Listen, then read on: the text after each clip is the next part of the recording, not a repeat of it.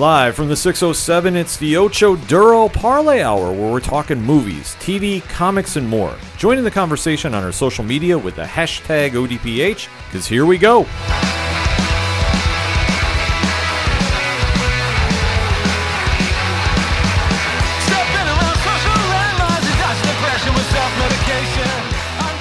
Welcome back for another edition of the ODPH podcast, better known as the Ocho Duro Parlay Hour. What is going on, ODPH Society? My name is Ken M. I'm the host of the ODPH podcast. Welcome you to the show this week, and I definitely want to extend welcome to the co-host. You know him; he is the one, the only Padawan Jay. Hello, hello, hello. Folks, we have some stories to talk about in the land of movies, TV, and comics. With everything being shut down, we still have some stuff to discuss. Some news has been breaking that we definitely want to deep dive in with you. So hit us up on our social media accounts. You can find them on OchoDuroParlayHour.com.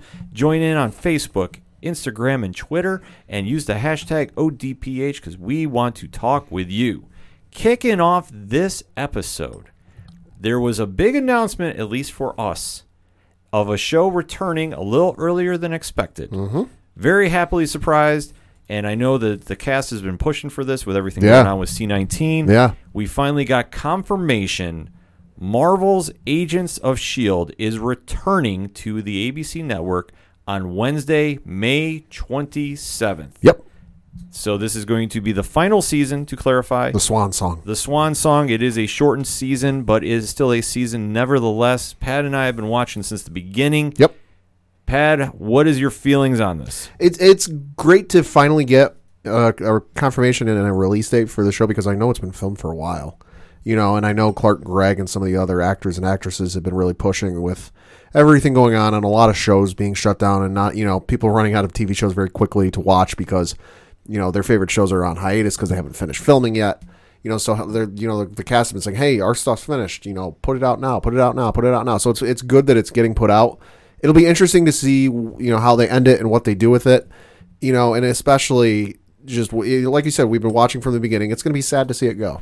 It'd definitely be sad to see it go. I mean, this show we've almost grown with since going to New York Comic Con. Mm-hmm. It, it, every year that I've gone has been the panel year that Agents of Shield has deb- since it's debuted, and just it's such a part of the ODPH podcast that every year that we've gone collectively to New York Comic Con, it has always been a must go to panel. High energy. The cast has always brought it to the fans. Yeah. And it's always just been a great time. And even seeing how the show has evolved. Yeah. To go quickly down memory lane, Agent Coulson, played by the one and only Clark Gregg, debuted in the Avengers movie in the early MCU movies, Mm-hmm. and really became the heart and soul of the Avengers film by Yep. Joss Whedon. And when he was taken off the board, which uh, at this point, I'm sorry, folks, we are talking spoilers. So if you haven't seen the movies by now, it's almost ten years old. yeah, we can't help you on that.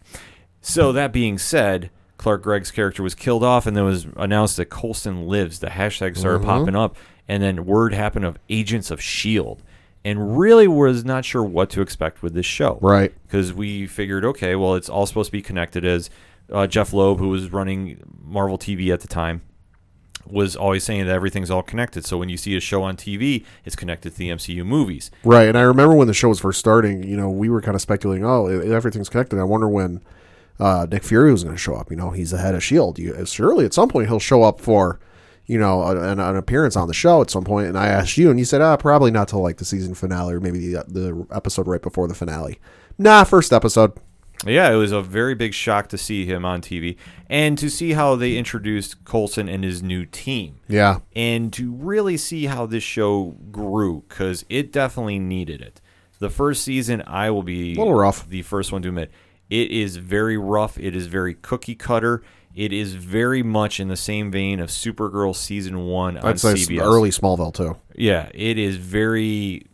wash, rinse, repeat. I'll say like early seasons of Smallville. There was very much you know villain of the week or free. I th- it was called online freak of the week mm-hmm. because it was you know Clark dealing with some sort of like high school teenage drama, and then somebody shows up who's got a power because of the meteor shower, and you know he's got to stop him, and then you know whatever issue or drama he's got going on in the episode as a result. Shield, it was very much the same way. Yeah, exactly. It was one thing to hear every single episode. Hey, do you know we're the Avengers? Hey, about the incident? Hey, about the incident? We get it. We understand you were part of the Avengers. Now grow in your own direction. Mm-hmm. Because Shield has always been the super secret spy, secret agency in the Marvel Comics universe and its long history of facing Hydra and being the backbone that helps the humans defend against the threats that the heroes or superheroes can't do alone. And just to see in the history of S.H.I.E.L.D. And how it has just evolved from being the James Bond organization to something so much more. That to see that our heroes are now on screen and it was very disappointing at first. I'm not gonna lie. Yeah. It was something. There were some there were some good moments. there, were, there was moments here you and there. Yeah, there were some good moments, but it really didn't find its footing and really pick up pace until the Captain America uh, Winter Soldier uh, tie-in. Right, because in the first season they kept tying in that oh yeah, it's so tied with the MCU, and I remember that was when Thor: The Dark World happened. Right, and I was really excited for that episode because they specifically like the episode right before it ended, the week before it ended, and then they made a deliberate piece of like you know next week because like I think in the inter in the time between the episodes, Thor premiered. It, Yes. it came out in theaters, and so you watched uh, Agents of Shield before like a couple days before Thor came out. And you know they got to the pre- tree preview, and they're like, "Next week, Agents of Shield will, will tie in with Thor: The Dark World." And like, and you go, "Oh, this is gonna be awesome! Like, how are they gonna tie this in?" And then you get to the actual tie-in episode, and it was like, "Oh yeah, we're just kind of cleaning up the mess." Yeah, it was so much of a letdown that I understand you're trying to get viewers to watch the show, but not the best look for Marvel to do at the No. time. I will say that. But they finally got things on track when they got to almost the end of the season and they introduced the Captain America Winter Soldier universe Right. to there, which they needed to. Well, and you remember the episode because again, you know, they had the tie-in with uh, Captain America 2, and they did it much the same way. But this time, the difference they did was they actually included a clip uh, from Captain America 2, and it was the scene where Nick Fury's running from the uh, uh, Hydra agents, I think is what they were in the police uh, cars. And you, and we I don't think we'd seen that sequence in trailers. We'd seen instances of Fury fighting in the car and like you but you weren't really sure what was going on, but this was the first time we were getting a full look at this.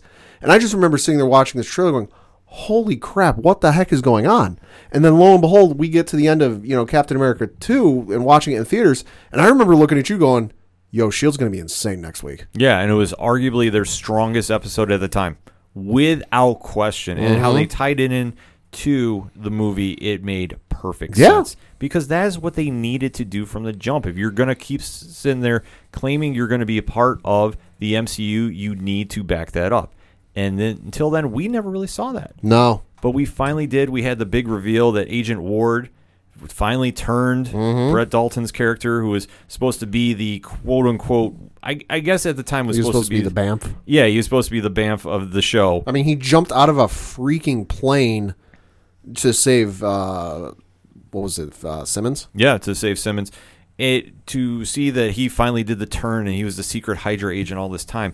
It was a really cool thing to see because, Mm-hmm. like we say, most of the characters at the time, except for the Melinda May, played Mm-hmm. by Ming Na Wen, who is who was supposed to be the real BM of the team, and Grant Ward was supposed to be the playoff of that, and they were Yeah. supposed to be their heavy hitters. They're and the then- muscle. And they had Elizabeth Henstridge playing Jemma Simmons, and Ian De Caestecker playing Leo Fitz, and it was just kind of the little team that was basing off each other and really like nobody stood out from that crowd No. Mm-hmm. even, even may and ward at that time and i know they were trying to push chloe bennet as skye and what important role she had to play Right. and honestly at that time it was almost being force fed so much it was it, we can refer to it in wrestling terms is like when we're forced to root for roman reigns and it's just the force Mm-hmm. Yeah. you know to be cheering for something that you don't really care for because at the early stages Well, in the early stages, she was a hacker that was just kind of screwing with Shield, and she got roped into it. yeah And we were kind of like, all right, what are you, where, where are we going with this? Yeah, because Coulson at the time really was trying to put this team together and basing everything off Bennet.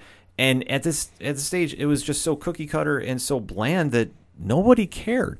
But once we finally get to that Captain America 2 episode, which mm. I will tell everybody if you're going to start watching it on Disney Plus, that is the episode you should just jump into. I, I say this watch the first episode to at least get introduced to all the characters and, and know who they are, then jump to the Captain America 2 tie in. Because because the, the, the pilot's a fairly good pilot. Like, it's fairly simple. Like, nothing too crazy. You know, they introduce, the, they bring everybody into the team and they kind of explain things. doesn't get too wild and crazy. It's a good kind of like prelude or preface to in a book, Mm-hmm. kind of explaining who the characters are. And then you jump into the Captain America 2 episode and you're good. Yeah, that's probably a better way to do it. I mean, for me, and that's why we didn't really go through the introduction of the entire team at the beginning of this show because honestly, it depends on where you start. You can Yeah. really just jump in. Yeah. Because most of that first season is just not good. It's pretty much the same formula every time out until we get there, and then they finally give you with a great cliffhanger. Then is when season two really picks up, and you see different agents coming in, and this is when the show starts developing its its its Yeah. legs, so to speak. Because then they start dealing with more Inhumans, and at this Mm-hmm. time, this is when Marvel is really trying to push them instead of the X Men. Because let's face it, The- at the time, there was no, you know, to quote Vince McMahon's theme song, "No chance in hell they were ever going to get the X Men back." Right. So at this stage, they got to do something, and they're also showing that they're bringing in different cast members. I mean, this is when the team really starts developing its legs and really starts going forward because they needed to do this, and the jump was very good in dealing with the new humans. It really stepped up and did it. I mean, there was so many great moments of this, and especially my favorite Shield agent, the one and only Trip Yeah, who unfortunately was killed off in that. BJ Britt played him exceptionally on that show. I wish they brought him back more. He was when his character was killed off. That was the first time we really saw somebody get killed off that we were all connected to. Yeah. because this is when you saw the real change of the Terrigen Mist and how they were trying to tie that in, and we Mm-hmm. Saw the mysterious character of Raina get turned into an Inhuman as well, and it Yeah. didn't go her way.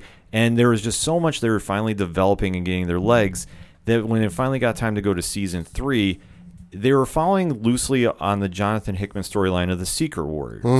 And this was still tying it with more Inhumans. because at that point, I think they were still planning on doing an Inhumans movie. Right. And they were really going to try tying everything with that. And that's when we were introduced to Kyle MacLachlan's character of Calvin Zabo, who we know is Mr. Hyde in the comics.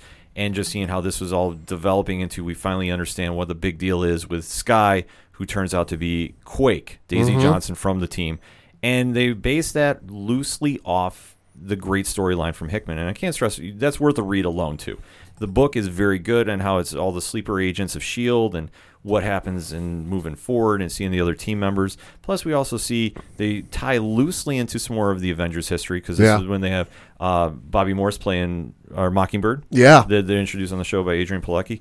That she comes on the show and she's there for a little bit, and then they Really have, should have done a spin-off show with her. I know they tried a couple times and it just never worked out for whatever reason. Would have loved to see, see a spin-off show with yeah, her. they they were trying to do that with um, Hunter there. Yeah. um, uh, the actor escapes me. His, or she played uh, the guy who played her husband on the show, or Yeah. ex-husband. I forget that. yeah, because they were tr- at that point they were trying to talk about doing spin-off shows, but the ratings were not really justifying it. yeah, they, re- tried like two or three times. I want to say. Yeah, because it was going to be Marvel's Most Wanted, and, how, Yeah, and they wrote that. him on the show Yeah. that they did something rogue against Coulson, who at this time Shield was going underground and on the run. Yeah, they they wrote him off and like they left the show in such a way that like, okay, it, right if if the if the spin-off show doesn't happen, it kind of writes him out of the show. But at the same token, if the spin-off show happens, it writes him off of Agents of Shield. Right. So they gave him an out, and it did it really pan out per se? I don't know, but eh, for me, season three started getting very strong, but it also went into very soap opera land too.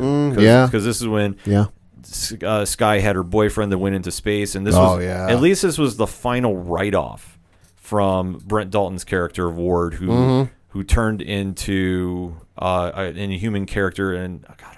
escaping it. Yeah. I forget what the name is too. Yeah, It was a weird. That was a weird looking character. it definitely was, but it was one of those based off the comics. Yeah, So when they finally have that big transformation for him, and then they send him off into space and, and go from there, this is when the show it was like, okay, where do we go from here? Mm-hmm. Great ending, and then at this time too, they were removed from Tuesday nights. We need to remember this. yeah. that they were pushed back uh, to a later time slot. Because they used to be nine o'clock. They used to be nine o'clock, and Yeah. then they were pushed back to. T- I'm sorry, they were pushed back to ten o'clock. Yep. On Tuesday nights. Yep. For this for the upcoming season, season four. But season four was their strongest season, by far and away. Mm-hmm. Ghost Rider, Yeah, the LMDs, yeah. and Welcome to the Mainframe. Mm-hmm. That season stands out for so so many. That season reasons. was nuts. That season was nuts, but they finally looked like a later time slot was what they needed to help them. Well, weren't they kind of like? Wasn't Jeph Loeb and, and some of the producers on the show kind of pitching it that way? That like, listen, what you know, it felt kind of like a Paul Heyman promo or like a, a wrestling promo, or just kind of like somebody trying to blow sunshine up your butt type of thing. But weren't they kind of pitching it to the audience and, and the viewers that like listen for the story material we're handling going forward we need to be at a later time we can't be at this nine o'clock time we got to be at the time where you can get away with some stuff Well, then that's what they should have done from the jump, in my opinion. But Yeah. I think they tried doing it so PG for the first couple seasons. That's why I would say we're only kind of jumping around from the history and making it very brief because most of those first seasons, while they did improve each season, Yeah. They still were playing it very they're, they're, safe. they're enjoyable you know not all the best episodes but they're enjoyable No, there's definitely moments when you finally understand why they're going through the, the ordeal of Skye, mm-hmm. and you finally get to the payoff. That after she develops her powers from going through the Terrigen mist cocoon that everybody hatches from, and either you turn to stone or you you come out of it looking like a different character. Mm-hmm. Um, you know, whether you develop your powers or you completely you know change your body shape. This is where the show finally is leaning towards where it should be because being a super spy organization, mm-hmm. it should have had more high risk, high more more action, more double crossing, like really be a spy show. yeah And we finally get that in season four, where we have Gabriel Luna playing Ghost Rider, who Yep. who did so well. They were supposed to spin him, him off into his own TV show. right And then we had the mainframes storyline going on where Fitz, who had suffered brain damage early on in season one, it was slowly showing that he started developing split personality. And we saw Mm-hmm. Ada get introduced, played by Mallory Jansen, who was creepy as all hell creepy as all hell, but man, did it. great it, performance Did it ever work? Yes, absolutely. Because once they started doing the LMDs, and then they locked everybody in the computer world. Yep. And it was such a nice throwback because you saw characters such as Trip come back, and you started seeing just the history of Shield being brought back through this computer. And seeing the other additions of the characters too, because at this point we were introduced to Mac, played by Henry Simmons, who has Yep. the best weapon in all of comic TV. shotgun axe Exactly. And Yo Yo is also introduced, Natalie Cordova Buckley. And we are starting to see how the team is having somebody with superpowers and how does it affect them. Yeah. And just basically, you're starting to see the emotion of the characters come out. And where Colson really starts having his own writing on the wall because how he got explained how he got his powers back or got his life back, so to speak, very messy. he went to a magical place He went to Magical Place. I hear it's called Tahiti. Mm-hmm. And that whole storyline about Kree DNA, and, and they're trying to tie in so much that finally, when we get to season four, it's more streamlined. It's more, everything is broken down in different story arcs, much like a comic. Mm-hmm. That's why it worked. And to see that where they leave off in season four, and they have their big space odyssey, which is weird as all hell. Mm-hmm. Yeah. But it was still good. Yeah. But very confusing at times when they start meeting Enoch and the big space odyssey with Kasius and Yeah. and everybody else and, and there's just so many different characters in space and basically saying the shield agents are responsible for the end of the world how do we fix it and when they finally get out of that mess Right. even though there is a lot of doctor whoism yeah about hidden bodies and Yeah. characters are killed off. Yeah. I mean, they had arguably the strongest season finale they've had mm-hmm. because the show should have been done at that point. right And then they brought it back for season six, which was kind of a wild point. Well, because they don't forget they wrote this season five ending as if that was going to be the finale. Because if I remember right, they weren't sure if it was coming back or not. Right. They weren't sure if it was coming back or not. And Clark Gregg and, and Ming Na Wen and some of the other you know characters said that like, listen, we're not sure what's going to happen. So the ending of this season has been written as if it's the series finale. And you can definitely watch it uh, that way and stop the show right there and, and be good. Mm-hmm. Like if you don't keep going, but then it got a very late in the summer renewal for season six, like out of nowhere. Yeah, it was very sudden, very out of nowhere. Albeit we were happy with it. And the Yeah. and the trailer also showed Coulson, who was presumably killed off in the season five finale, Right. is back, and we don't know how. Well, uh, he he dies at the end of this uh, end of the season prior. You know, then you see him in the trailers, and then they open up the season with no, yeah, like Na Wen comes back to the sh- to the base and goes, no, yeah, Coulson's dead, and we're like, all right, wait, explain this then. Yes, because it's completely crazy how they decided to bring him back. But kudos to the writing team for doing it Yeah. they definitely took some chances with it. And then when we finally get to the end of season six, and albeit though how they do explain how he comes back is very Messy, messy. I don't think is a right word. It, it- complicated. yes, is overcomplicated. Mm-hmm. Because you have to factor in a bunch of different ideas to make it work. I don't know if it exactly connected as much. It Not was for me, it didn't. No, it was just like they really tried forcing an issue to explain it. Mm-hmm. But we finally get to the end, and it's all set up that the timeline is now completely screwed up because rule number one of any comic show and time travel. Don't time travel. Exactly. Just ask Barry Allen.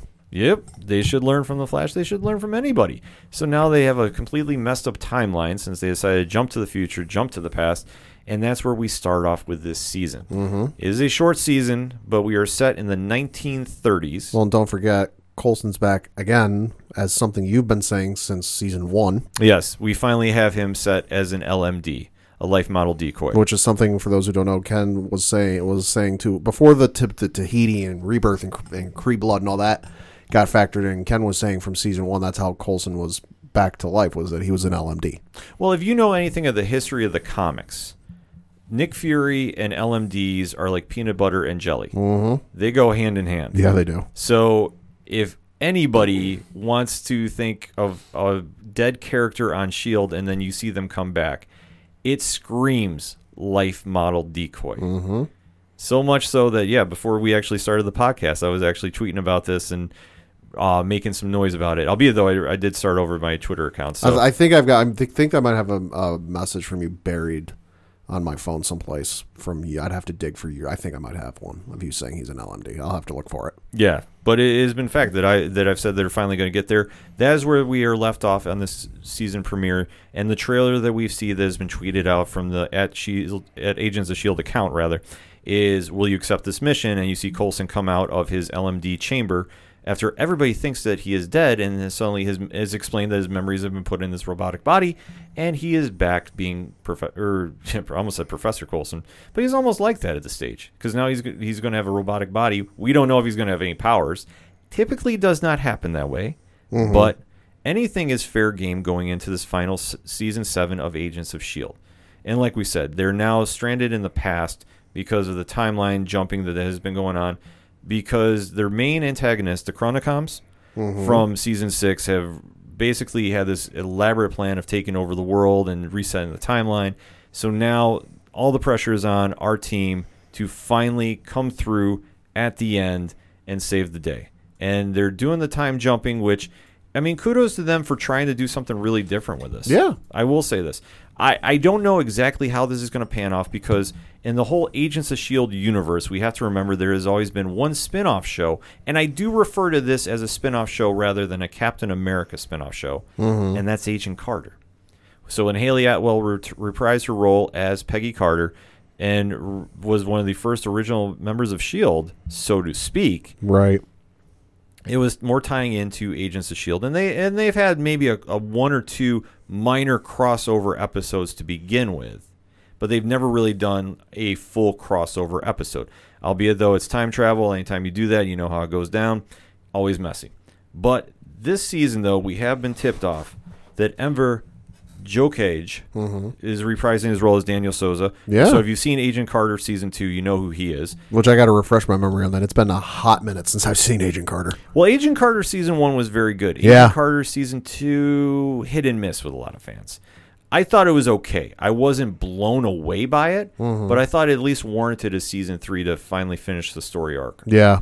But it didn't happen. Whatever the case is, I know we'll see the return of Agent Carter on the What If series when that comes out on Disney Plus. Right. So, we'll just have to wait. It, albeit it's going to be animated, but is what it is.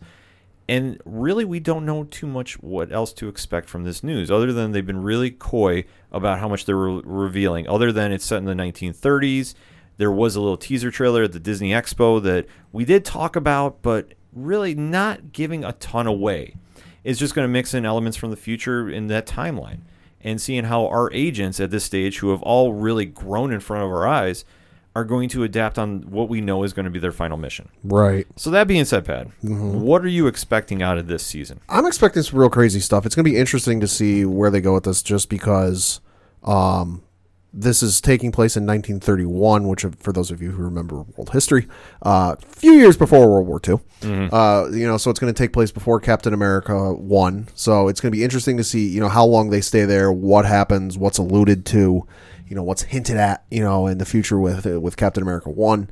You know, and it'll just be interesting to see where they go from there. You know, in terms of like years and what and kind of where they end up.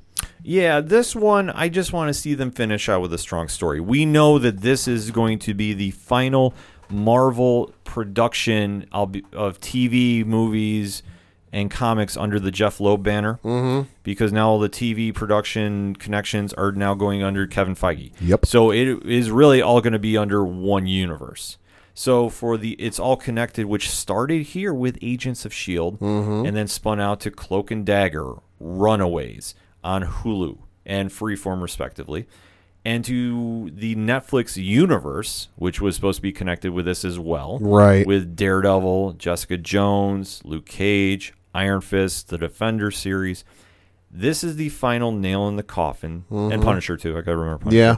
This is the final nail in the coffin for that TV universe. Mm-hmm. Because once the shows start up under Disney Plus, whenever that's going to be, because production has been shut down, and we've discussed this on a previous episode too. Right. Falcon Winter Soldier is not done filming. WandaVision is. Yep. Are they going to flip flop anything? We don't know yet. Still have not heard anything. No news. The only news that we've heard is there's been a lot of internet chatter about Daredevil coming back this year. Well, if if folks remember, uh, when Netflix canceled those shows, uh, they there it was written in the contracts that Netflix or no, excuse me, not Netflix, Disney slash Marvel could not touch though or do anything with those characters or anyone in those shows for two years after they, they ended.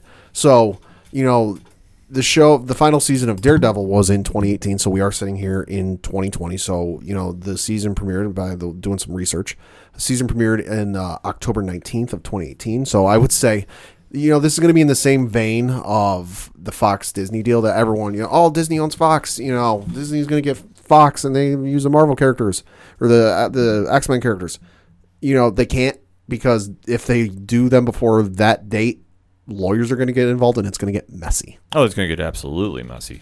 So we don't know what's going to happen with that. Albeit though, you're not going to see any of those characters involved in this. No. you're not going to see anybody from Cloak and Dagger arguably involved in this. You're not going to mm, see You could, I mean, they own those rights, so right, but you, you Probably are- not. But you're arguably not going to see anybody Probably from that. This is going to be the standalone to send off. I mean, it started with Agents of Shield. It's going to Yeah. end with Agents of Shield, which is kind of ironic in a sense. That to see how far they've come with the idea of trying to do a shared universe on television. And to see that it's been hit and miss. And for the most part, they, like I said, since season four, they have really picked up steam. Right. And it's been more of a love letter to the fans since. Season four has been amazing, and it is the best season by far. I can definitely have that conversation on Twitter about this at OD mm-hmm. Parlay Hour. Season five was good. Not great, but it was good. And it was the arguably the best season finale they've ever done. Yeah. Because they did it like the series finale. Season six is debatable. You can go back and forth about it. We covered it on the show here. Thought it was very good.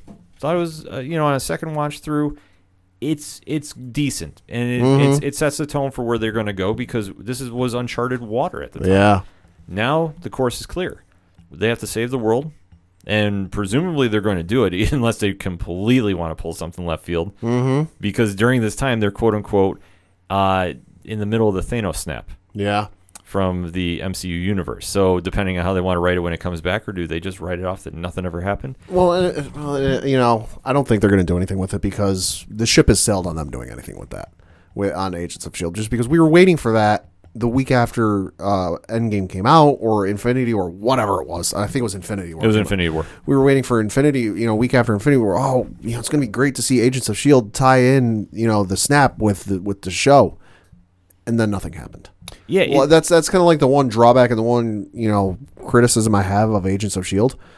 You don't have to tie in every episode with the MCU, but when you have a major event in the Marvel movies, you know, like an Age of Ultron, which I know they they lightly touched upon it, they kind of hinted at it mm-hmm. in the show, but not as much as I would have preferred. You know, when you have a major event take place in the Marvel Cinematic Universe, like an Age of Ultron, like a, a snap from Thanos, do something with it in the show because as far reaching that is like dropping part of a country from you know 30,000 40,000 60,000 feet whatever it was mm-hmm. you know it was terminal velocity or snapping out half of all life on earth mention it. Like do something with it. Tie it in for an episode. You know they didn't do anything. They they never tied it. Like okay like i mentioned you know, Sokovia Accords and Sokovia, they they mentioned maybe once or twice, but they mm-hmm. they didn't go near it. The snap they never even mentioned, and they never even explained why they didn't mention it. I think because no, if memory serves me right, and please correct me if I'm wrong on social media, they said that the events happened. I want to say prior to the snap. Hmm. That that it wasn't even tying into that they were basically told we're not referring to anything involving this season with the effect. Even though I thought they did allude to it that the snap was happening, but If they did, they did a poor job at it. yeah, it was well at this point. I think they knew that the connection between the MCU and their show was was severed. Well, it was, well, yeah, it was done because prior to that, what was the last tie-in they had? Cap two. no, no, they tied in. I mean, um, yeah, they've had characters show up, but in terms of like an actual tie-in, Avengers Ultron, they they tied in because there was there was the end scene with um uh, Maria Hill oh yeah, that she set it up that the Avengers were needed back, yeah. and Coulson was not telling them that he was back. It was it was something weird like that that. was an, that was another thing that annoyed me. Coulson's back on the show and he's still alive, but the Avengers never found out about it. Well, it was always something to see that we never got those big heroes to come on. And even with like big villains, we never saw come Yeah. on. We, we had the Absorbing Man. Yeah. Uh, that actor escapes me, but we had him come on for the show. And I know we had General Talbot come on. Right. But he played a bigger role in the on show, the show, yeah, in- than Yeah. anybody else. So Yeah. to see the the biggest characters they brought in, they brought in Ghost Rider, which was huge. And I know they brought in Lady Sif, uh, Jaimie Alexander's Yep. character Yep. from Thor for an actual episode. yeah. But then the connections, you could see this that was severed. Even though I remember them being on Jimmy Kimmel Mm-hmm. and saying that, yeah, we'd love to do the show. They just got to call us and let us know. Downey Jr. said that. Chris Evans said that. Uh, Right. I think Scarlett Johansson did too. That the fact that they never did that, I really think hurt the show. Well, I think that just goes back to the rumors we heard, and they're just that rumors that the certain sides of the uh, Marvel family at that point didn't like talking to each other. Exactly. So when that is happening, that's going to hurt your show, especially when you're hinging on the connections between characters. Yeah. Because I always thought that they should have tried doing something with Jon Bernthal's Punisher. Mm-hmm. Storyline was there because there is a long history between Shield and the Punisher. Yeah, They could have delved into a storyline here and there. right. They didn't. Is what is. I know that they had uh, Deathlok in there too. Yeah, Uh, and that actor escapes me too. It's been so long since I've seen that original series when that was really Right. those characters were Right. prominent. Right. That I know I'm blanking on that. Um, the only, it's kind of like though if if they were to do like a Star Wars television series with like Jedi in the prequel era, and then you never see like Yoda or Anakin or Obi Wan or, or even Mace Windu. They're like, oh yeah, the, you know the biggest Jedi of that era of, of that time. Like yeah, we're just never gonna show them. no, and they just kind of leave it It's, hanging. you like you don't gotta feature them every week, but like, hey, make a cameo. Hey, make it show up. Like, come on. Well, I think because like we, we touched upon too. Once the once the connection was severed, they really kind of grew on their own, and in some degrees, it went really well. Oh, yeah. Season four is Yeah. a prime example. Yeah. But when you're basing it on the MCU and you're not connected, it's a tough sell. Mm-hmm. And let's face it, that was their whole selling point in the beginning of the show, and how they had to adapt. Granted, it took a while. Yeah. But they finally found their strides until. Like I say, to the end of the season, in season five, when it was moved to Friday night, that was considered the death knell. The fact they got a reprieve for let alone two seasons Mm-hmm. Yeah. is really telling about how much Marvel and ABC had faith in the show. And that will be its legacy when it leaves. To see it end on a strong note, I will be very excited to see. I'm hoping it is. I'm hoping we get some cameos.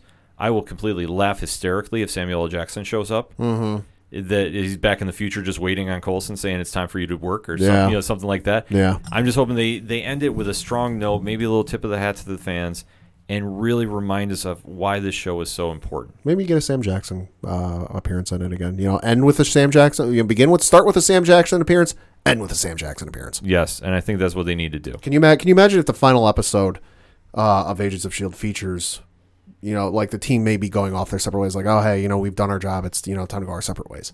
And Coulson goes and walks off and like rounds a corner on a street someplace, and we'll just say New York. And he rounds a corner, and Nick Fury's standing there, and he just goes, "I need your help." If only. I would just completely laugh if they came back and Thanos was just standing there and all of a sudden you see the snap Oh my god, and then fade to black.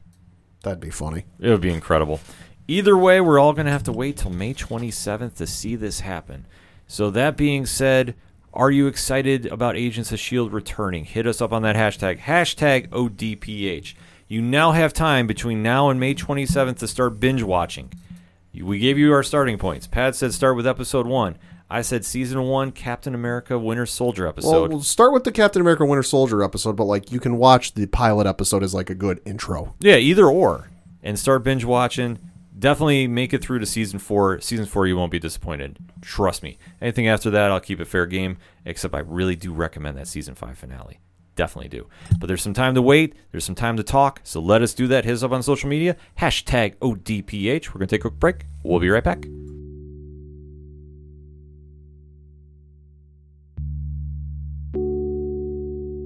Can you imagine a world immune to all forms of cancer? Ladies and gentlemen, the time has come for our fourth annual live stream for the cure. And this year, we need your help more than ever. Please join us May 27th through May 31st for 48 hours of live content from guests and podcasts around the world. We'll be aiming for our most ambitious goal to date as we try to raise $10,000 for the Cancer Research Institute. Please visit www.livestreamforthecure.com for more information on this year's event and how you can be a part of it. Together, we can make a difference. Hi, this is Jimmy Gazdick from Crimson Brethren and Floodlands, and you're listening to ODPH. Coming back for another segment on this edition of the ODPH podcast. And next week, as we are going to be recording, one of our favorite CW shows is finally returning. Uh huh. well, actually, two of them to Yep. be specific. So, Pat, why don't you break it down? Yeah, so uh, after a little bit of a delay with the C19 virus, kind of shutting down production on some of our favorite shows, uh, the Arrowverse, the DC CW slate of television shows, is finally making a return to television screens. Uh, so it's not going to be in its usual order you might be used to from uh, earlier this year and at the end of last year when the seasons started. Uh, so starting off, uh, first back will be uh, The Flash. That will be returning on Tuesday, April 21st followed by DC's Legends of Tomorrow, which uh, will air the same night, so back to back.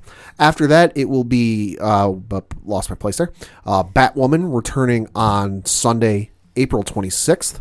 And then uh, returning on Sunday, May 3rd, that will be Supergirl. So might be a back-to-back situation. Uh, so, but yeah, DC TV coming back to the CW. And we can't forget, too, May 18th on the DC Universe streaming service. And then on the 19th of May, Yep. Stargirl debuts. Yep. So DC has a big lineup coming out for the next few months because So they had a lot of episodes. right, and they're going to have to catch up because obviously with the one, C nineteen two, shutdown, there's a lot that they got to really make up some ground on. We'll say they got seven episodes remaining with Flash. One, two, three, four, five, six, seven remaining with Legends. That's uh, one, two, three, four, five, six remaining with Batwoman. Uh, and then they've got one, two, three, four, five, six remaining with Supergirl, and then Stargirl's its own thing because that's just starting. Right. So obviously we got let's say oh, about two months worth of television. Month and a half. Yeah, month and a half, two months. Uh, it's which we can't wait to see. Yeah. And obviously, the CW has been doing a stellar job since Crisis has ended, the big crossover. Mm-hmm. Yeah. With some other shows, Supergirl, I've been watching. I know Pat, you've not really been kind of into that no, as much. I've tried. I've like nothing against the show or the writers or the actors or actresses or anything. I've tried watching Supergirl multiple times, but just when I when, when I go to catch up on the shows, you know, because I, well, you know, I think the thing with Supergirl by and large was it was on during wrestling. We were watching wrestling, so hmm. like I you know tape it, you know, watch it back on demand, you know, the following day. It would always be the one that like you know if I had if I had it when I had a DVR, there'd be like a month's worth of episodes then I just had no urge to watch them just because I couldn't get into it. Right. And for me, I, I catch up on demand with it. I, I will be honest because Supergirl for me, and much like we talked about last segment with Agents of Shield, it started out so bad, and I, I, I, am Yeah. trying to find a nice way to say it, but I really can't because it was so poppy and sugary. And I, I'll admit I didn't watch season one, you know, just because it wasn't connected to the Arrowverse. It was its own thing. You know, it was off in a separate universe, and and they made they made clear to say that you know before the season debut that we you know we're not connected to the Arrowverse. This is its own thing. You know, yada yada. So I'm like, all right, I have no interest. Like if I'm gonna, I'm not gonna watch it. Like I'm invested in the Arrow, in the Flash, and all the characters there, and, and what they're gonna do, and how they're gonna tie in together. And you've got this other at the time separate character that you know is off on her own doing her own thing. I'm like, yeah, I'm not really. I, I want to see what's going to happen with this universe at large. The only thing we knew at that time is Greg Berlanti was producing both all Right. everything under the DC right TV Sun. season one was on the CBS network uh, before it moved to CW for season two. right, and the only time that they ever kind of crossed paths was there was the Flash Supergirl crossover. Yeah, they they had to do some weird funky stuff in the episode to make that happen though. Right, and obviously time travel and we just say reasons. But once CW acquired the rights to Supergirl after it was released from CBS, this is when the show really started picking up some steam. And and like I say, it it echoes a lot from the C from Agents of Shield. Mm-hmm. That is it is important to say that a uh, show could spin out from a movie and really carry a legacy like Shield did, Right. Because that's what Shield's legacy is going to be at the end of the day, depending on how they finish out strong. Is they showed that this could work. Shield did kind of have a little influence to say to DC that this could work as well, but to see how Supergirl spawned out and became such a strong part of the CW universe, and this is the first time that they really took up uh, the idea of doing a shared universe too. Right. We need to remember Yeah. to see how it's all panned out and seeing how this show has grown, they have definitely taken a lot of chances and they definitely have really expanded the rogues gallery and characters of Kara Danvers to where this season it has been strong, even though they're kind of tying into the Leviathan storyline or taking their interpretation of it. But I will say this though, mm-hmm. where she, where Supergirl has been very hit and miss at times, and there's no other way to describe it. They have been hitting their stride since they came back from Crisis Right. and I think that that really helps. I mean, obviously bringing back characters such as Winn and really seeing a change in the character Brainiac Five and the storylines that they had going on there, and even to their 100th episode, which was uh, incredible with Mr. Mxyzptlk. To see how this show has really grown and and started slowly finding its groove has been a really strong asset that they really need to capitalize on. Like I say, much like Agents of Shield did, it took a couple seasons, and luckily the network stuck with them enough to do it. Mm-hmm. Supergirl is now benefiting from it, and I think their second half since Crisis has really helped. But it also is a strong point to make that they're now in a shared universe. So if mm-hmm. they want to do crossovers, it helps them. Yeah. Whereas, like I said, Shield did not have that opportunity. No. But Flash has been one that has been really carrying the flag, so to speak, of the CW universe for a very long time now. Yeah. Where Arrow was the one that got the ball rolling. Right. Arrow, as we've documented many times, has been very hit and miss. Uh, Yeah, Arrow kind of starts the ball, you know, the kick that got the ball rolling and was definitely, you know, the flagship of the universe because, hey, Arrowverse. You know, but I think after a point, once Flash really, you know, established its footing and got going, it kind of became the kind of the torchbearer for like, you know, whatever huge crossover big event was going to happen.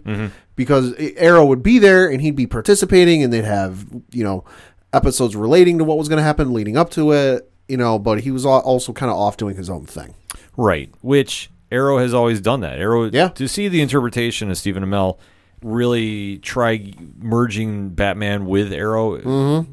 like I say, It worked for some stuff. It worked for some stuff. Nah, didn't for others. didn't for others. It is you put very very on point there. To see how this pans out for the Flash, though, the Flash did start out strong and has been kind of fading Mm-hmm. a little bit. Albeit, though, once again after Crisis, it seems to find its footing. Yeah. and where they've gone to doing the split season of villains has helped them. Yeah. albeit though, I wish they had a stronger use of the Rogues Gallery, which I think they're dropping the ball on. Yeah, no, they are, but I will also say I'm happy they're not using another speedster. I'm happy too, but like I say, I would when you do that for like three seasons in a row, it gets kind of old. Well, the Savitar was such a, a misstep, and that's the curse of the CW too. Season three is always the weakest season. Yeah. I don't know why. It just is. And for every show that's been on there, and let's face it, it's been that. Yeah. For Flash, though, they seem to be getting back on track, though, with their current storyline. Albeit certain characters are really weighing down right now. Mm-hmm. The whole Iris storyline is just It's it's gone on too long. it's gone on way too long. Where Flash is going and how they're setting up the elongated man's storyline too is going to be a nice twist from what you see in the comics. Yeah. So that part, I think we're excited to see, and when they come back on the 21st, that's going to be the benchmark to see because how are they going to tie this up? And especially now that the shadow of Oliver Queen is gone, the series has really been picking up. And Shadow of Oliver Queen is gone, and thus far, uh, we haven't heard anything about the the spinoff being picked up for series. Correct. The only spinoff that we know is is getting taped is Superman and Lois. Yep. And to see what that implies for the future of Supergirl is anybody's guess. I fear that they are going to be canceling Supergirl. Could be. Or at least what I think they should do is cancel it as it is now, but transition it into the Legion of Superheroes. I forget because I read somewhere a couple months ago how Melissa Benoist's contract works, and I can't remember if it's up after this season or it's got one more on it. It's, it's It's one of the two. It's next season because every show was renewed. Ah, Okay. Because Flash, Yeah. because Flash was renewed. Yeah, Supergirl was and if. I'm not okay, so if I'm not mistaken, Melissa Benoist's contract is up after next season, and so is Grant Gustin's, Right. So there is going to be a changing of the guard presumably. that we know. So, and they've already ta taken steps with that with Batwoman, which has Yeah. been, which has been getting better. Yeah. But has had some of the similar faults that Arrow had. Yeah, I mean the biggest thing with Bat with Batwoman was you know the first couple episodes I, f- I feel we're relying too heavily on Batman and Bruce and that whole thing and like trying to be Batman and trying to be Bruce, which are story purposes I'm like okay I get this, but you know I think it was episode three maybe where she finally decided I'm not Batman I can't be Batman I'm going to be my own was where it got better. Mm-hmm. and the show has steadily improved. I will say that. That for where it's going to be at the end of season one, that I'm glad it got a season two renewal. Yeah. because I think it's definitely worth a shot taking that. They can do some real interesting things with that. They can definitely go some places, and if they start following some of the comic storylines, I think that could help. Mm-hmm. Like, do I think they're going to add the character a punchline? Probably not. No. but I'm going to say this: I wouldn't doubt it happening. I'm not saying I've heard anything, yeah. but I'm just going to go out on a rough shot that, depending on how they want to dance around the Batman Rogues Gallery, Right. You could see a character Rogues like galleries could be interesting. I know they won't go anywhere near Joker, Mm-hmm. just because that whole ball of wax. They won't go anywhere near Harley Quinn just because of the movies. Um, Solomon Grundy is out because he's on Stargirl. right? Um, I think Two Face might be interesting. Uh, Two Face, you could see Riddler would be, I think, real interesting to see. Maybe a Penguin, you know, down the road. Maybe I don't know. I, it could definitely happen. I mean, the closest we've gotten to a major Batman villain was Ra's al Ghul on the Arrow season three. Right. But albeit you can't swap Oliver Queen for Bruce Wayne or vice versa, rather, no. and make that storyline work because it didn't. It, it felt completely flat. So if they want to really tamper around with that for the next season of Batwoman, who knows? Because we do know, like we stated, all the CW shows have been renewed for the the DC universe. Yep. Black Lightning is coming back. Yep. Legends of Tomorrow is coming back, even though it just came back too. Yeah. it's the second half season. Where they go, those shows, I think they're going to need the big ratings push. Otherwise, it could be a, short season, which we have talked about here on Yeah. the show before. Yeah, I mean the big thing with Legends, Legends is does okay in ratings. It doesn't do great, but the big issue with Legends is because of the nature of the material, where it's a lot of CGI and a lot of costumes and a lot of sets that need to get built. It's very high budget. It's very high budget, and for what it's it originally intended to be, I think it's gone and veered its own course. Yeah, but I don't necessarily know how the fans are, are really making it must watch TV Mm-hmm. just for the simple fact that like we watch it it's very enjoyable Yeah. but you also if you enjoy Doctor Who yeah, there are quite a lot of homages to Doctor Who in this Right. you have to really look but you can see it's American Doctor Who right. so that being said, for where they're going to try going for the next season, albeit is going to go for one more season at least, Mm-hmm. but they're going to need to do something really dramatic to shake up. They're going to be losing key cast members, Yep. and to add, uh, I want to say B superheroes, they're going to need to add an A in there some point. Mm-hmm. What I think they should probably do is add Martian Manhunter to the show. I think I he- could see that, yeah. I, I think he'd be a great Yeah. addition to that show, and maybe add somebody else too from another show. I like for me, depending on what happens with the C, with the HBO Max, and I know we're getting off topic. Ooh, what if Kara goes uh, with the Legends? Kara would be a great addition for the Legends too. If you got the Superman show coming in, you know I can't foresee them doing two, you know, Kryptonian, you know, TV shows because I can't think of a better term. Mm-hmm. I can't see them doing two Kryptonian TV shows at the same time after a while. You know, why not put Kara on Legends? It'd be a great fit. They need to add some star power over there of, of a big superhero name. Yeah. So, like I said, Martian Manhunter would be a good one. Supergirl would be one. I would. I was going to say originally with how Arrow ended we would have John Stewart on that team. Yeah. But I think that's going to be tied up to the new HBO Max series when that whenever that comes out. Right. So with all the shows that are coming out now, they are going to be debuting Supergirl or Stargirl rather in May. Mm-hmm. Which, like I said, for the lineup of having five superhero shows going into summer, I think at this stage is a good thing. Yeah. I to have a strong introduction, especially for Stargirl, even though it's been established she is on Earth two. Right. We can still have crossovers. This does happen. It's comics, folks. This stuff does happen quite often. So, with that being said, Stargirl is going to be tied into the JSA, the Justice Society of America, one of the original DC superhero teams of its time. Classic heroes, and they're making a lot of modern twists to it. Right. The trailers have come out. I have liked what I've seen. The fact we got Solomon Grundy coming on a show is blowing my mind Yeah, that's gonna be real crazy. but I'm excited to see that. And Luke Wilson starring in the show as well, mm-hmm. I think is going to be such a wild thing to see because I would never have pictured him in the role, or let alone come into the CW. Right. Or well, it's not even really the CW because it's, It's no, it's no, it's a DC universe. universe. show. Yeah, but Brec Bassinger, who's going to be playing the the title character Stargirl, you see the the back and forth between them right now. I think Mm-hmm. that it's been good chemistry that we've seen in the trailer. And when this finally comes out, I think it's going to be a strong lead in for the next phase. Yeah. Because now with the shows finally coming back, we're going to have something to talk about here, which we're going to be super excited to see how Flash goes. But let me ask you this, Pat. Mm-hmm. Of all the shows coming back, Flash is probably your number one to see come back. Yeah. What are you looking forward to most seeing? Uh, finally getting that mirror universe storyline over with because my God, like just ended at this point. and and just seeing where they go from here because it's been very interesting. You know, you had the Reverse Flash come back for a few episodes. He's presumably off somewhere in the universe, and just kind of seeing where they go from here and where they set up for next season because you know you're the flagship, you're the standard bearer. You know, you're the you're the ones holding the holding the flag you know, you got to have a strong season. And they've been kind of down for a few seasons. And I think, you know, if you really light a fire under them, much like uh, Stephen Amell did for whatever season was, you know, write this like it's the last season. It wasn't, but look at how great that season was. Do something similar. Light a fire under the writers' butts and really pu- put out a great season. I have to agree with you. That's what I'm looking forward to most from Flash. I want to see this season really end on a high note. They usually have a great season finale. Yeah. But this season, the blood spot thing, or blood work, uh, rather, just really did not gravitate. No. Didn't really move the needle for me. The whole secret organization they're fighting right now, they're dragging their heels with it, which, Mm-hmm. Yeah. which goes to show that it's not the strongest antagonist for the Flash to be fighting. Mm-hmm. Albeit, though, you still have a big cast on that show. Yeah. And I think that does hurt them in some aspects and helps them in some aspects. But when you're fighting to see who's going to be the new Cisco, and then you bring Cisco back, Right. so now you have three characters trying to play that role.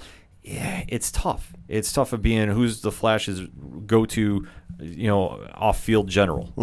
Because you know, Vibe has been doing that for so long. To see that they're introducing two other characters to do that i- really kind of going to be messy. I'd like to see them just clean up, be strong, and then if next season is going to be it, end strong. And you know, Grant Gustin should throw down that challenge like Stephen Amell did, like you said.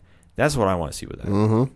What do you want to see come out of Legends when it returns? More fun, you know, more craziness. You know, I'm not really sure where they're going with this season. It's going to be very interesting to see, but I've been enjoying the hell out of it. I've been very much enjoying it, but it's also due to the performance of Matt Ryan as Constantine. Yeah. Ryan has been killing that role. Mm-hmm. And he has been such a diverse character from that group, which we talked about cookie cutter characters Yeah. in Agents of S.H.I.E.L.D. Adam and Commander Steel are exactly the same character, mm-hmm. just different sides of a coin. So now that you're getting rid of one of them, that helps. Yeah. But then you also have the problem of okay, you have Sara Lance, who is arguably their best character they have on the show. Oh, yeah. You have her girlfriend, who's the secret agent of the Time Bureau. Yep. Then you have the character who was formerly Vixen, but now is a witch of their time period. She uh, she's one of the three fates from uh, Greek mythology. Right. So what's going to happen with her character, and and basically how much is that you know standing out that you have these characters, but they all kind of seem the same, and that's and that's my point with it that their personalities are very similar, that they're very edgy, they're very strong. Which is great, but when you really want to stand out from a team, you got to have those characters really jump out. Because otherwise you have the same problem you had with Agents of Shield. Mm-hmm. I'd like to see them do a big team shakeup.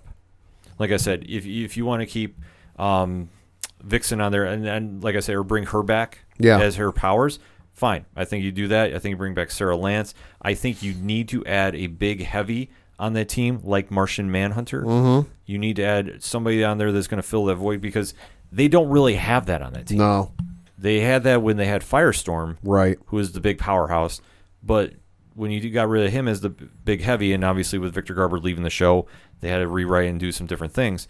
They're definitely missing that void because when they get into really big trouble, who is the one that really is coming in there to clean house? It's not really anybody. Yeah, Heat Wave maybe, but Yeah, but that's a big maybe.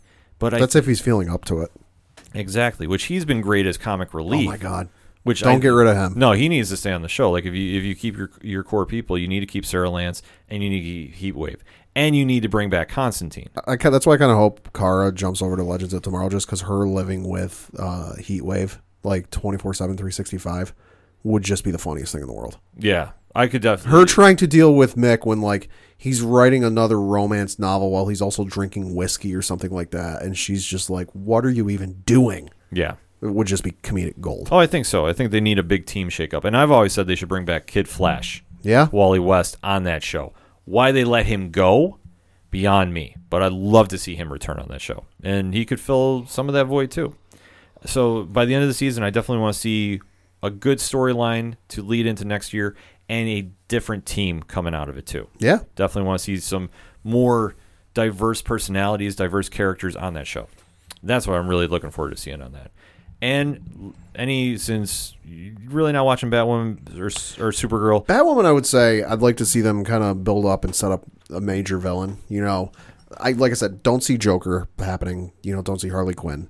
Build up to maybe like a Mister Freeze or even like a like a Two Face. You know, mhm. a big villain that like overarching for most of next season. You know, that would be very interesting to see because with Bruce being gone and there being no Batman for however many years it's been in, in that world, because I forget. You know, mm-hmm. at the, at the top off the top of my head you got to imagine that you know the major criminals, you know the Jokers, the Two Faces, the Clay Faces, are just running roughshod all over the city. yeah, You know, you got to imagine they're out there doing something. I would love to see you know one or two of those villains show up and just kind of you know. You think you can be Batman? You know, you think you can kind of take the mantle and, and help save the city? Let's give you a real test. I'd like to see that. The only thing I worry about is with the new Batman movie coming out by Brian or Matt Reeves. Yeah, Are they gonna have a problem with them borrowing villains, a la when Arrow was doing the Suicide Squad? yeah. That's the only thing I fear because what I would love to see is the gentleman who played Penguin on Gotham Mm, come to that show That'd and play good. and play Penguin, but a that'd be different good. version. Yeah, that'd be good. I'd love to see that. That'd be good. But I like to see them finish on a strong note and really grow for next season. See I- if Danny DeVito would do it. He's done. T- he's doing TV these days. this is true. You could bring in some of the Sunny in Philadelphia cast. Oh, God. I don't. I don't think you'd be able to handle that. Oh, I need that crossover. Oh, Oh, I need that crossover. It's always sunny with Batwoman. Oh, I need that. I just planted that seed in there. Charlie Day on Batwoman, please. Yeah, and Supergirl. I'd like to see them transition because obviously we've touched upon this too. I don't think the CW is going to run two Superman show, two Kryptonian shows on at the same time. Mm-hmm. So I'd love to see Supergirl transition into Legion of Superheroes. Love to see that happen. They've already planted some seeds in there, and it's worked when you have that cast in there. Sure. I'd love to see that. And for Stargirl, I'm just wanting to see how they're going to do the JSA Yeah. because I know they're going to make a lot of those characters modern, mm-hmm. which can work. I mean, the comics have shown that it can work in a in a modern timeline, but to see those classic characters evolve and see what we get, I'm really excited to see. Especially there to have this much faith in that show is huge for the DC universe and CW that you're airing them on both Mm-hmm. because you typically don't have that crossover happening. You can't do it with certain shows. Titans, you can never do it. Yeah. Doom Patrol, no way you can do it. And Swamp Thing, Swamp Thing should get a run on a different show. I don't uh-huh. think it got enough to play, but I would like to see that it gets far enough that they would would do a Justice League Dark. Right. That's what I want to see that show evolve into. But for Stargirl to get the the double nod of super or of CW and the DC universe, I think is a is a strong indication of how that show is going to be, and I could see that being a big sleeper show. I uh-huh. really do. But to get the nods, like I said, from the two major streaming platforms, you're going to have CW and DC Universe. That's a huge deal to make. Oh yeah. But we all kick off on the 21st, so let us know what you think. Hit us up on that hashtag, hashtag ODPH. What are you excited about to see the CW come back? Are you excited for Flash and Legends tomorrow? Are you skipping them and why? Let us know. We're going to take a quick break. We'll be right back.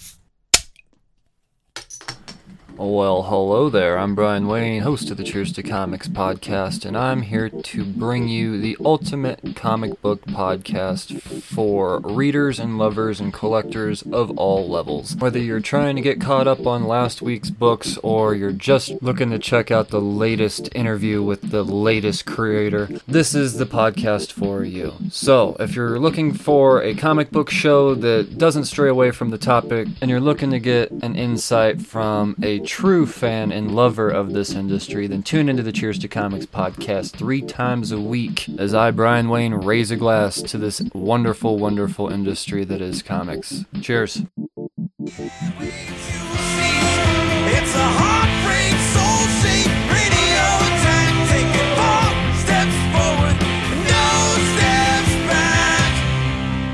Hey, this is Vince the Common Man Ciatoy, local MMA fighter, telling you to keep on listening to the ODPH, the 607's up and coming newest podcast.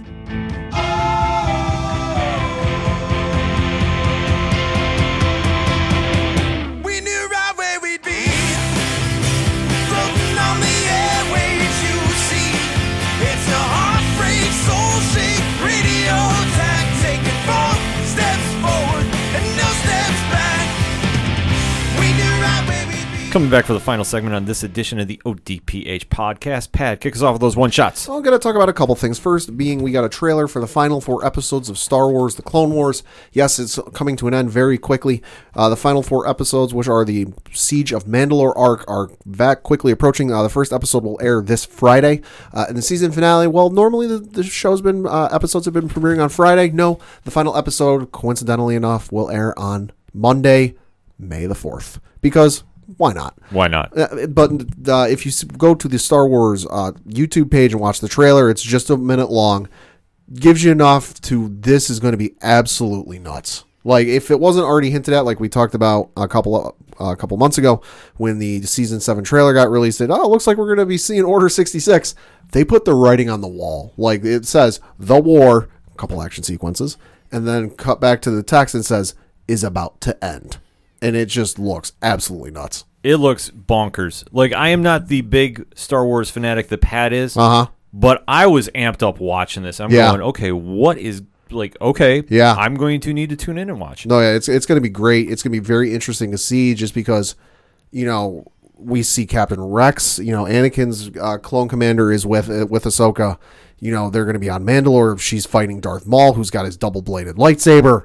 You know, it's just going to be very interesting and very nuts to see. Uh, You know, I know some people have been critical of the last few episodes with Ahsoka kind of going on a journey and, and smuggling a little bit, but the you know when we saw her leave you know, the last time we saw her on this, the Clone Wars, she walked away from the Jedi Order. The next time she showed up was in Rebels, where she was, you know, Fulcrum and she was, you know, the mysterious informant. You know, so there's a lot of in between time to fill, and I think it was good to see her kind of like see how she reacted and kind of adapted to, hey, I'm not a Jedi anymore. I don't really have anything telling me what to do or where to go. So definitely some interesting episodes, but the ones next upcoming with the Siege of Mandalore is going to be nuts. It's going to be crazy. I wonder. I'm kind of curious to see what they tie in with it. You know, especially being you know Order 66 is going to get involved. That's right in the middle of Revenge of the Sith. It's going to be very interesting to see what happens. Yeah, because anytime you throw around Order 66, it's like Uh-huh. it's going down. Yeah. Uh, other thing we got to talk about is, uh, according to a report from Kotaku, Grand Theft Auto, the next Grand Theft Auto is in quote early development. Uh, the report, I highly recommend you go read the article. It's a very interesting read, especially after, you know, especially about how uh, the folks at Rockstar are making some workplace changes after they, they came under some very understand deserved criticism uh, after uh, Rockstar co-founder Dan Houser, who has since left the company, commented about working 100 hour work weeks on Red Dead Redemption 2, which 100 hours work weeks is a little insane. Yeah. So it, it, it's a larger article about the changes they've made there and trying to get a uh, do away with kind of the work crunches. But the big news coming out is that Grand Theft, the next Grand Theft Auto, whether it's called Grand Theft Auto 6 or some other title, is in the early stages of, of development. And I now I know there's more than a few people going, "Oh my God, yes! When's it coming out?" Uh, no release date, obviously, but I can just say this: not anytime soon, uh, because you know early development uh, on Grand Theft Auto Five was started in 2008, and uh, you know f- right after Grand Theft Auto 4's release. Grand Theft Auto 5, and this is hard to believe, Grand Theft Auto 5 itself was not released until September of 2013. So it was a full five years of development. So if For real? Oh yeah. Uh, Red Dead Redemption 2 was much the same. Like right after Red Dead Grand Theft Auto 5 came out, the team started working on because the same team that worked on Grand Theft Auto 5 worked on uh, Red Dead Redemption 2. So right after tw- uh, September 2013, when Grand Theft Auto 5 came out, they started working on Red, Red Dead Redemption 2, and that didn't come out unt- for five years. So by and large, these games from Rockstar North, you know, who's a, a subdivision of Rockstar Games, they take about five years uh, with their history to work on their games. But since they're, you know, according to this article, they're changing them, some things, they're letting them take longer. Might be longer than five years. Either way, it will not be coming out on the PlayStation 4 or Xbox One. It'll be coming out on the next gen consoles, and we're gonna have to wait a while. But it's gonna be nuts, and I cannot wait. It sounds crazy. I mean, Yeah. like the fact that GTA has exploded like it has, and from where it began. Mm-hmm. Yeah, yeah, I mean, it screams Fast and Furious for video games, but pretty much. But it's just so over the top. The fan base is there, and Oh, yeah. it's just it's crazy. It's it's gotten so over the top that like if you haven't played Grand Theft Auto in a while, you know Grand Theft Auto Five introduced a stock market feature in the game, like active ongoing. Like there's a whole side mission. There's a whole there's a whole set of side missions where you go to like you know uh, go to assassinate some business heads, and if you do it right and you you place money in the stock market on the right companies at the right time, and then you sell them at the right time, you can make a boatload of money. It, it the, the detail of these games is just insane. yeah, I mean, how video games have evolved, and let alone GTA. Mm-hmm. And I know it's gonna be fever pitch is gonna be Oh, yeah. absolutely crazy. Yep. So for my one shot, I got to shout out our guy Brian Wayne from Cheers to Comics. Mm-hmm. Now, this weekend is going to be CyberCon on Facebook. Okay. So facebook.com slash HWWS. So HWWS. Okay. CyberCon. All one word. And it is going to be a virtual Comic Con going on. And Brian is going to be doing his first live podcast Okay. on the over the weekend. It's going to be on April 18th, 2 to 4 p.m. Mountain Standard Time. So wherever you are listening to the world, and shout out to you for listening. Uh, you just set your dials for that. Click over to the Facebook page, and you he's going to be interviewing David Pepose, Rylend Grant, and Luis Cruz, a quadriplegic creator that draws with his mouth. Oh wow. So Brian is going to be doing great interviews. I mean, if you listen to Cheers to Comics, he does this on the regular whenever he's talking to any comic creator. But let alone this is his first live podcast. He's going to absolutely crush it. We're going to be tuning in. I'm going to make sure that we have the link pinned to the Facebook page or to our Twitter account mm-hmm. over the weekend so you can definitely check it out. And for more information, like I can stress enough, if you're looking for something to do over the weekend and everything going on with C19, if you're going to be home, definitely check this out. Yeah. Facebook.com slash HWWS CyberCon, all one word. And definitely check out Brian and what he's doing because he's going to absolutely crush it this weekend on that. And the whole event is going to be cool too. Yeah. Any- anything we can kind of do to get our minds off everything going on. Yeah. And especially con season is a big deal for us. Yeah, yeah. And if uh, speaking of con season, I gotta jump in for a second. Sure. Uh, while nothing has been officially announced, uh, I've been reading some tea leaves and gazing into some crystal balls uh, the last couple of days. It hasn't been announced, but I'm gonna go on record and say I don't think San Diego Comic Con is going to be happening this year.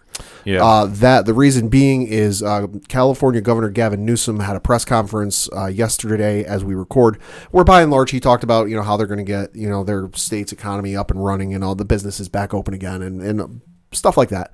But one of the questions that got brought up is you know having mass gatherings, which right now you cannot have in pretty much any state in the United States.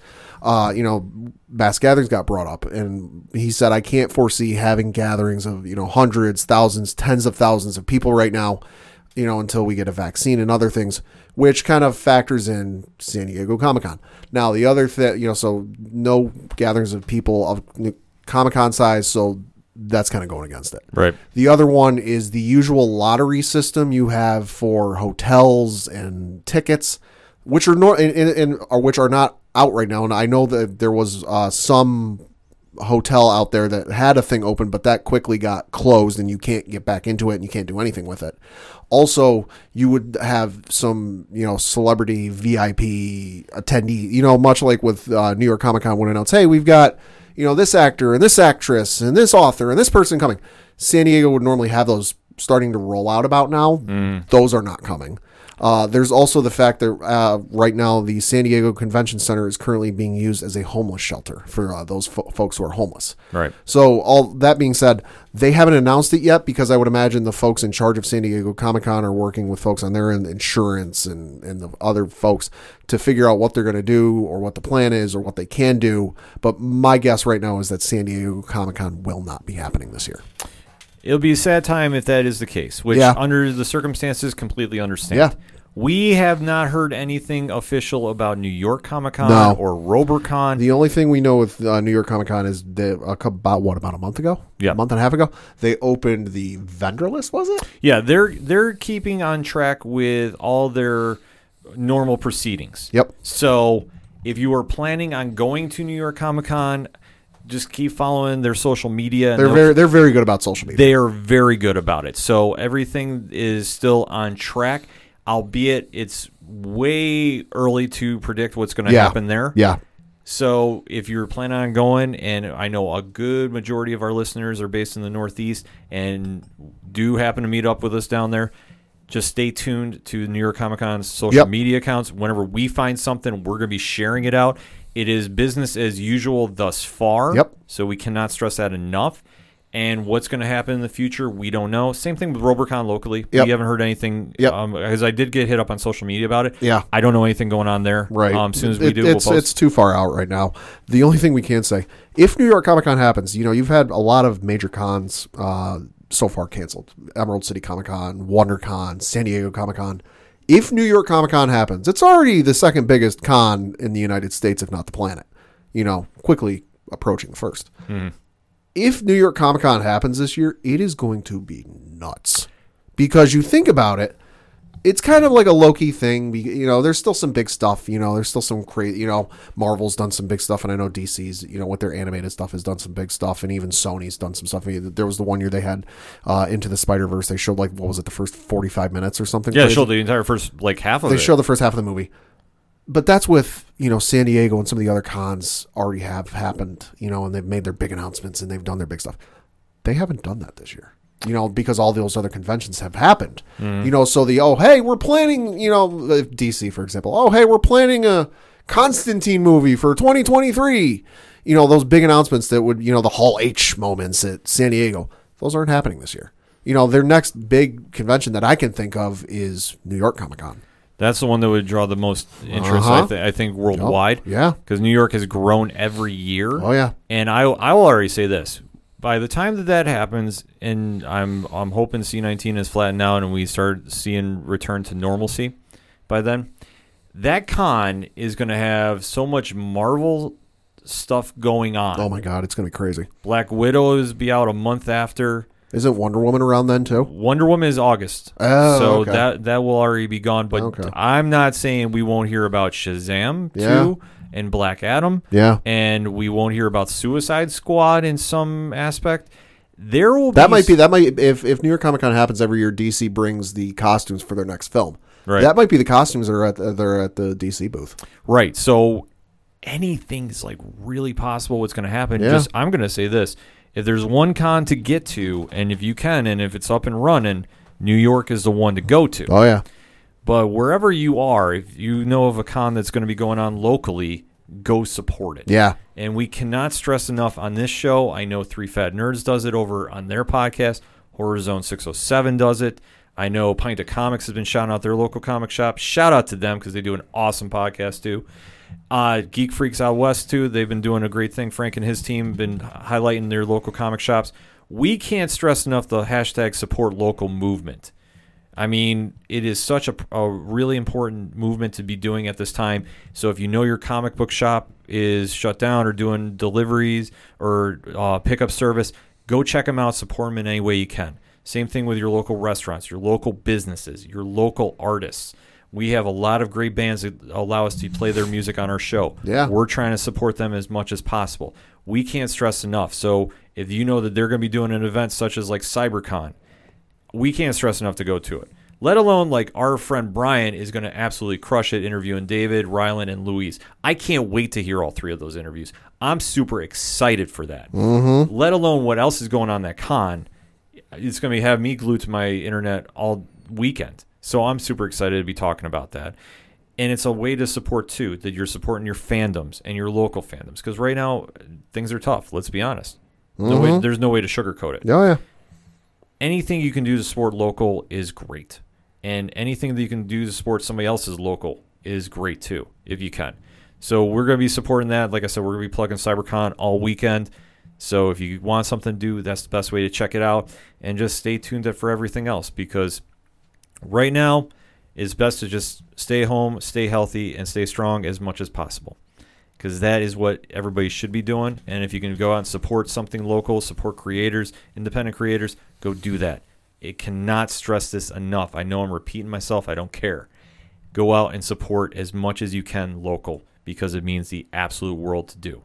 So, that being said, the music you heard on this week's episode of the ODPH Entertainment Edition is that of Shout at the Robots. They are a great band.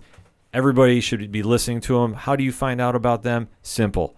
OchoDuroParlayHour.com slash music. Go over there. You can check them out. You can check out Second Suitor. You can check out Yard Party, who has an incredible album out called In Search of an Exit.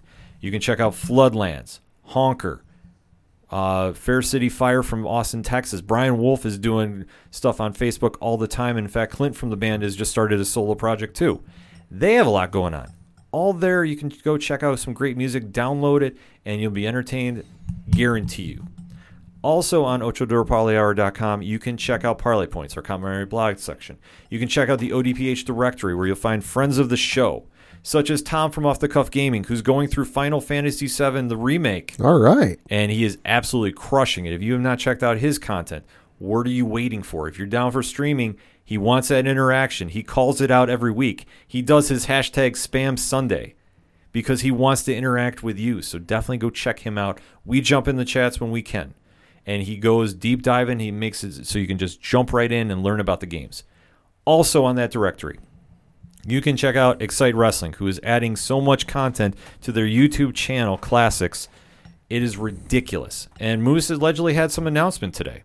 I don't know what it is. He did not tell me. He just said, I'm posting something. So we got to go check that out after the show. But if you want to find out about that, it's a quick and easy link. And also on the ODPH directory, you can find out about all the great podcasting groups we are in and their Podchaser lists. So you can check out the Legion Independent Podcast. You can check out the Apocalypse Community, which Brian from Cheers of Comics is the head of. You can check out hashtag 607 podcast. You can check out Pod Nation. Go to that Podchaser list. Is 24 hours left in the hashtag reviews for good movement that Podchaser is doing. If you leave a review for a podcast, it is 25 cents to Meals on Wheels of America. If you are a podcast and you get a review, leave feedback for that review, it's another 25 cents that Podchaser is donating. Raise as much money and you're helping out your your communities in the US for Meals on Wheels. It's a great cause to do. Enough said there. Also on the ODPH website, we have the button up for live stream for the cure.